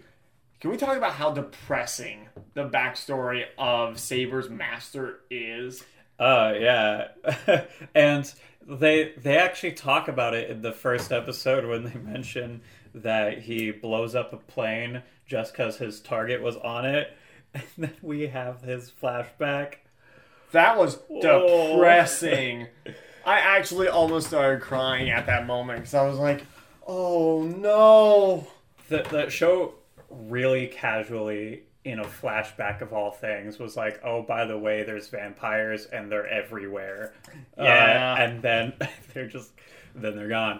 I will say, fuck the priest guy. Kotamine? Yeah. Dude, he's awesome. Fuck you. No, fuck Kotamine. It's cool as fuck. Guess who else is back for the next series? Kotamine. And you're gonna hate him even more. Of course I will. I don't know... what it is about this guy. The fact that he murdered his so-called best friend? Yeah. I mean, yeah. But no, he reminds me of someone from another anime. I can't wrap my head around it. Just his entire aspect just reminds me of someone else I've seen in an anime, but I can't put my head on who. Oh, I don't know if you picked up on it, but we've actually met Gilgamesh, too. Yeah, he's Grimjow. Yeah, he's Grimjow. He's also Dobby. He's Yato from Noragami. He's Zeke Yeager. Yeah. Oh, he's also Dobby in MHA? He's also Ciampa in Dragon Ball Super. Mm-hmm. And he's also Vulcan in Fire Force. Yeah. Hey! Yeah, that's where I recognize the voice of Gilgamesh from. Grimjow is how I got his autograph. Yeah. And also I think even still is my favorite voice acting role of his. But man, Gilgamesh. Gilgamesh is the one that I have signed. It's hanging in my office. Gilgamesh really cool. Fucking slaps. Oh man. It is. What's up? I have both. Oh yeah. Okay. If I was in a Grail war, first I would cry. But if their lives suck for being powerful families of mages, their lives are awful. And Crimson is destroying my furniture. I'm trying not to, I swear to God. Your furniture's already coming apart. Sure it is. Fucking Cremetta. Fucking chair, man! I totally lost my train of thought. You were in a Grail war. If I was in a Grail war, first I would cry, which is a free action. If my servant turned out to be Gilgamesh, I'd be like, oh, okay, cool. I'd feel like 100% better. Oh. Go get him, Daddy. Yeah, I'd be like, oh man, all right, you can call the shots and everything. That's fine. I don't even need these like commands. We're good. Yeah, you're gonna do what you're gonna do. I'll just try not to die, and I'll stay out of your way. I'm gonna go hide in the bunker. Oh, the Grail and all earthly treasures are yours. Well, yeah, sure. You can get your Grail. You want to have your wish granted? Cool. Yeah, do it. You can have your wish granted, just as long as I'm still alive at the end of the day. Yeah, as long as my position has not changed, go for it. Yeah, like they're all so fucked for their stupid conspiracies and underground bullshit. If everything was as straightforward as it's supposed to be... As straightforward as Gilgamesh? Yeah, and then Gilgamesh would win every time. If these were like Pokemon rules where only the servants fight, Gilgamesh wins. Yeah, that's probably how it was in the past. Yeah. Probably. So, here's another question I thought about. If you guys had to choose what servant you were between like Lancer, Archer, Saber, that stuff. Oh, what class we would pick? Yeah. What class would you choose, and what would you want your specific weapon of choice for that class be? Better yet, what hero would you be throughout time? Oh yeah, there you go. What hero would you rather be? That's a really hard question. I mean, I think it'd be really cool to see like a Richard the Lionheart, who's one of the Holy Crusaders. Yeah. I think he would be a real awesome. He would probably be a Saber. More likely, yeah. Yeah. So, I want to say mine, but do you mind a minor spoiler for Unlimited Blade Works? It's not. It's really not that big. No, I don't care. Mine would be Berserker, and it'd be Hercules. Ooh. And Berserker is Hercules in the second series. Yeah. And he's fucking dope and does not get used enough.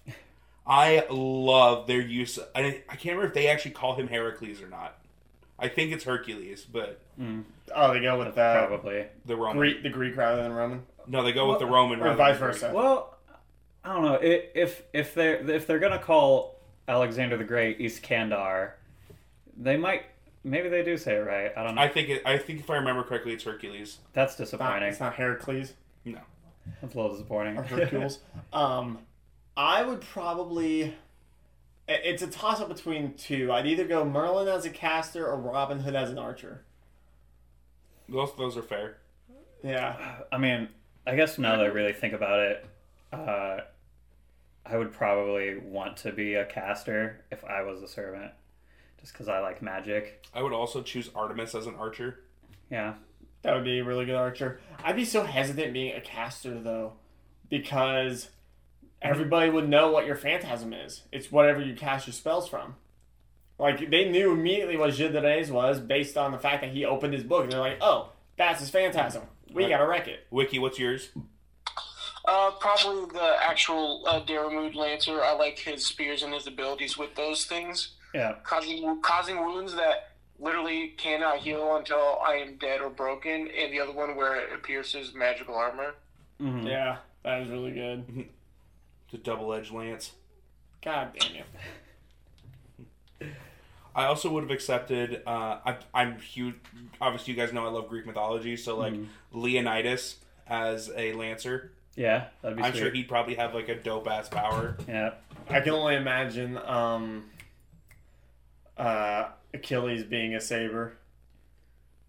I wonder what Achilles would actually fit into, because like if he'd be a lancer or if he'd be a saber. I mean, a lot of them. What would Genghis Khan be?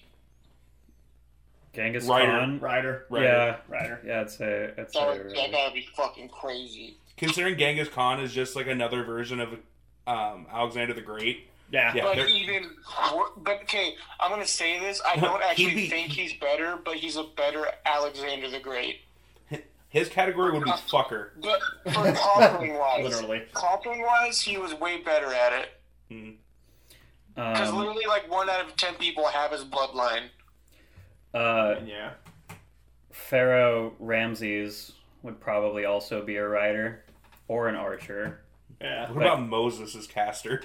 Moses could be a dope caster. Who do you want for your caster? I want Jesus Christ. I want God himself. I mean, if they have Gilgamesh. Hey, did you mean Gilgamesh? Give me Ares. Give me the God of War as Berserker. Give me Kratos. Give me Hades as Berserker. If gods are on the table, then I'll just start picking off some Shinto gods. I'll take Tsukuyomi, God of the Moon, who has been known to kill other gods. Give me Anubis. Yeah. Give me Anubis as caster. Oh, Anubis would totally be caster. 100%. Izanagi would be lancer with a spear that can create worlds. Oh my god. So, what would your guys' rating be for? Who started with? Whoever wants to go first. I will give it... I'm going to give it a 9 out of 10. Nice! It's not perfect, but it's pretty close. My only problems with it is juggling all of the fucking people. Yeah. And I legitimately lose track of... Especially in the earlier parts of the series, there were parts where I would kind of lose track of who is who for anybody who's not a servant. Yeah. That's what I kind of like of Unlimited Blade Works. It's a little more fast paced in the beginning and kind of rips through a couple characters pretty quickly. Yeah, and then focuses in more on the main characters. Yeah, but like the action is phenomenal. The character development, even when it is a lot, it's really good, and yeah, all of the powers are awesome. I just realized Iskander is straight up just MCU Thor. yeah. All of the noble phantasms are fucking awesome. So yeah, 9 out of 10. I feel pretty comfortable with that. I'll have to actually go a little lower than that. I'm going to go 8 out of 10. I agree. There was, aside from, like, I cared more about the servants than I did the masters. I didn't give a fuck about the masters. I think that's kind of the point, is they focus more on character development for most of the servants. Yeah, well, I mean, and even when they did do some character development for the masters, the only one I truly gave a fuck about was the hired gun, the mercenary guy. But, like, there were too many characters to try and for me to focus on and remember everything going on. The fights were incredible, admittedly, yes. The character development for the servants were really good. Still wasn't a fan of Jean. I think, again, it was because they were purposely trying to make her the main character.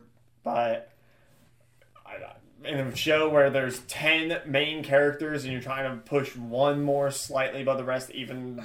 Man, honestly, though, I feel like Iskander got the most screen time. Yeah, and that's why I'm so iffy on Jean, because Iskander seemed like more of a main character than Jean did, but they were trying so hard to push us to think she was.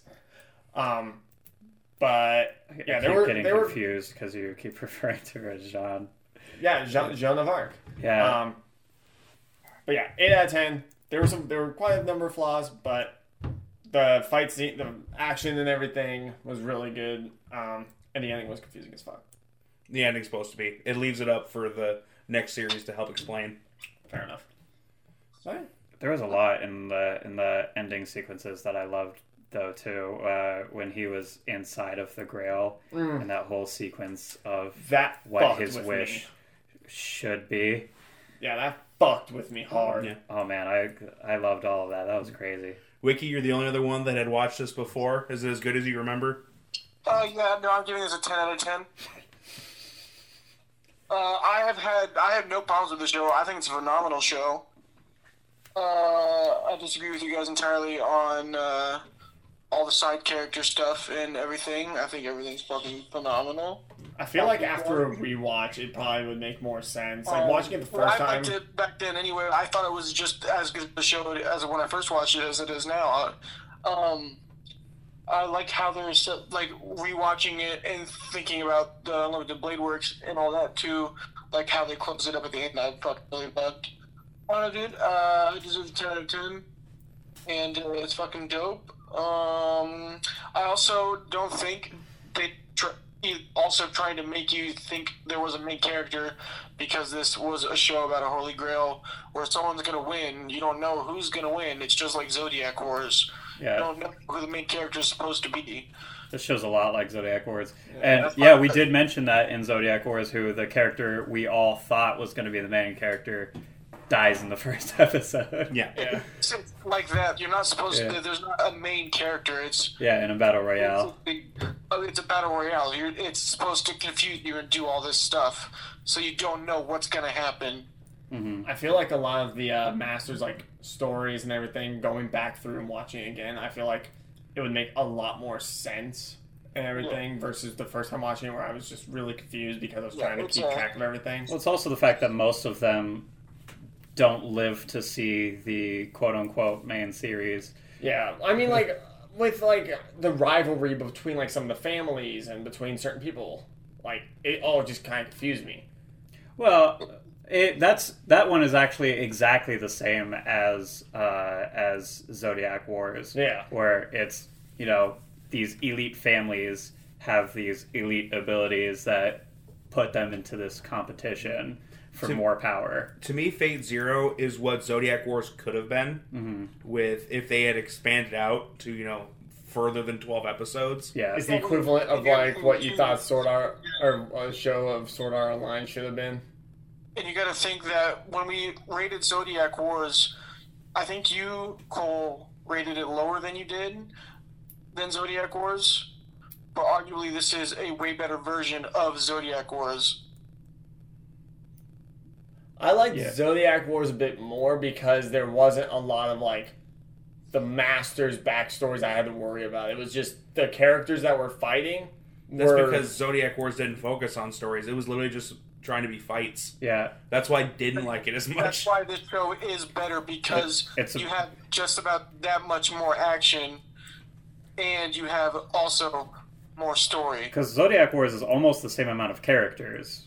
Yeah. Because it's 12 characters versus Fate's 14 characters. I think they just kill off a character every episode of Zodiac, though, to make it easier to find. Close. There's some episodes where nobody dies, but then in the next episode, several people die. But yeah, more or less. So my rating is like a 9.5, somewhere in there. Well, which one? I'm gonna go 9.5. I absolutely love this show. I've loved it since the first time I watched the first episode, but then got distracted because, you know, college. Right. Fair enough. Rewatching the first episode, then watching the series the first time, I loved the action. I was engaged in the story. Mm-hmm. I didn't have any trouble following along with any of the characters. And maybe it's because I, you know, spent a lot of time, like, watching this show and then being hyped about it and Googling of what the characters are and who they represented from. And we didn't even talk about Assassin, how fucking dope they are. Okay, what was Assassin based off? I don't know. So there's an assassin. They say his name in it, but I can't remember it. But he was famous in the Middle East for assassination. But the thing that made him special historically is that nobody knew if it was one person or an organization. Yeah, they couldn't tell because they were so good at what they did. Hassan E. Sabah. Yeah. I think he's dope, or they're dope. And I'm really excited if you guys end up watching the next series of some of the people you'll get to meet. And honestly, I love Hercules in it, but he's arguably one of the worst of the people. That just goes to show how good the people are in Unlimited Blade Works. But yeah, I highly recommend continuing on with the series. It's just another 25 episodes. Mm-hmm. If I power through ID Invaded... It's 13 episodes, so you got time. I'll probably watch it while I play Genshin tomorrow. It's not ID, it's id, which is an actual word. Oh, excuse me. Yeah, it's the part of your brain that has primal thoughts. I'll probably get through a couple episodes of that tonight and then watch it in the background while I play Genshin. Yeah, id for me is one that, like, the first episode was enough for me to be like, okay, I'm in it. I'm hooked. All right. Any final thoughts before we wrap up, gentlemen? Fate Zero is super dope. Yeah. And anime flexes are also dope. And sometime we should do another episode, like a part two. Yeah. Part two of anime flexes? Yeah, absolutely. Worst anime or most failed flexes. Oh, I can think of a couple. Yeah. All right, Wiki, you good? Yeah, dude. All right. Well. All right. Well, thanks again, everybody, for joining us. This has been another episode of the Weekly Weebs. We'll catch you next week. See ya. Bye-bye. Thank you so much for tuning in to the Weekly Weebs podcast. We'll be back next week with more exciting anime talk. Make sure to join us every show to stay up to date with what's going on in the world of anime. We'll catch you next time.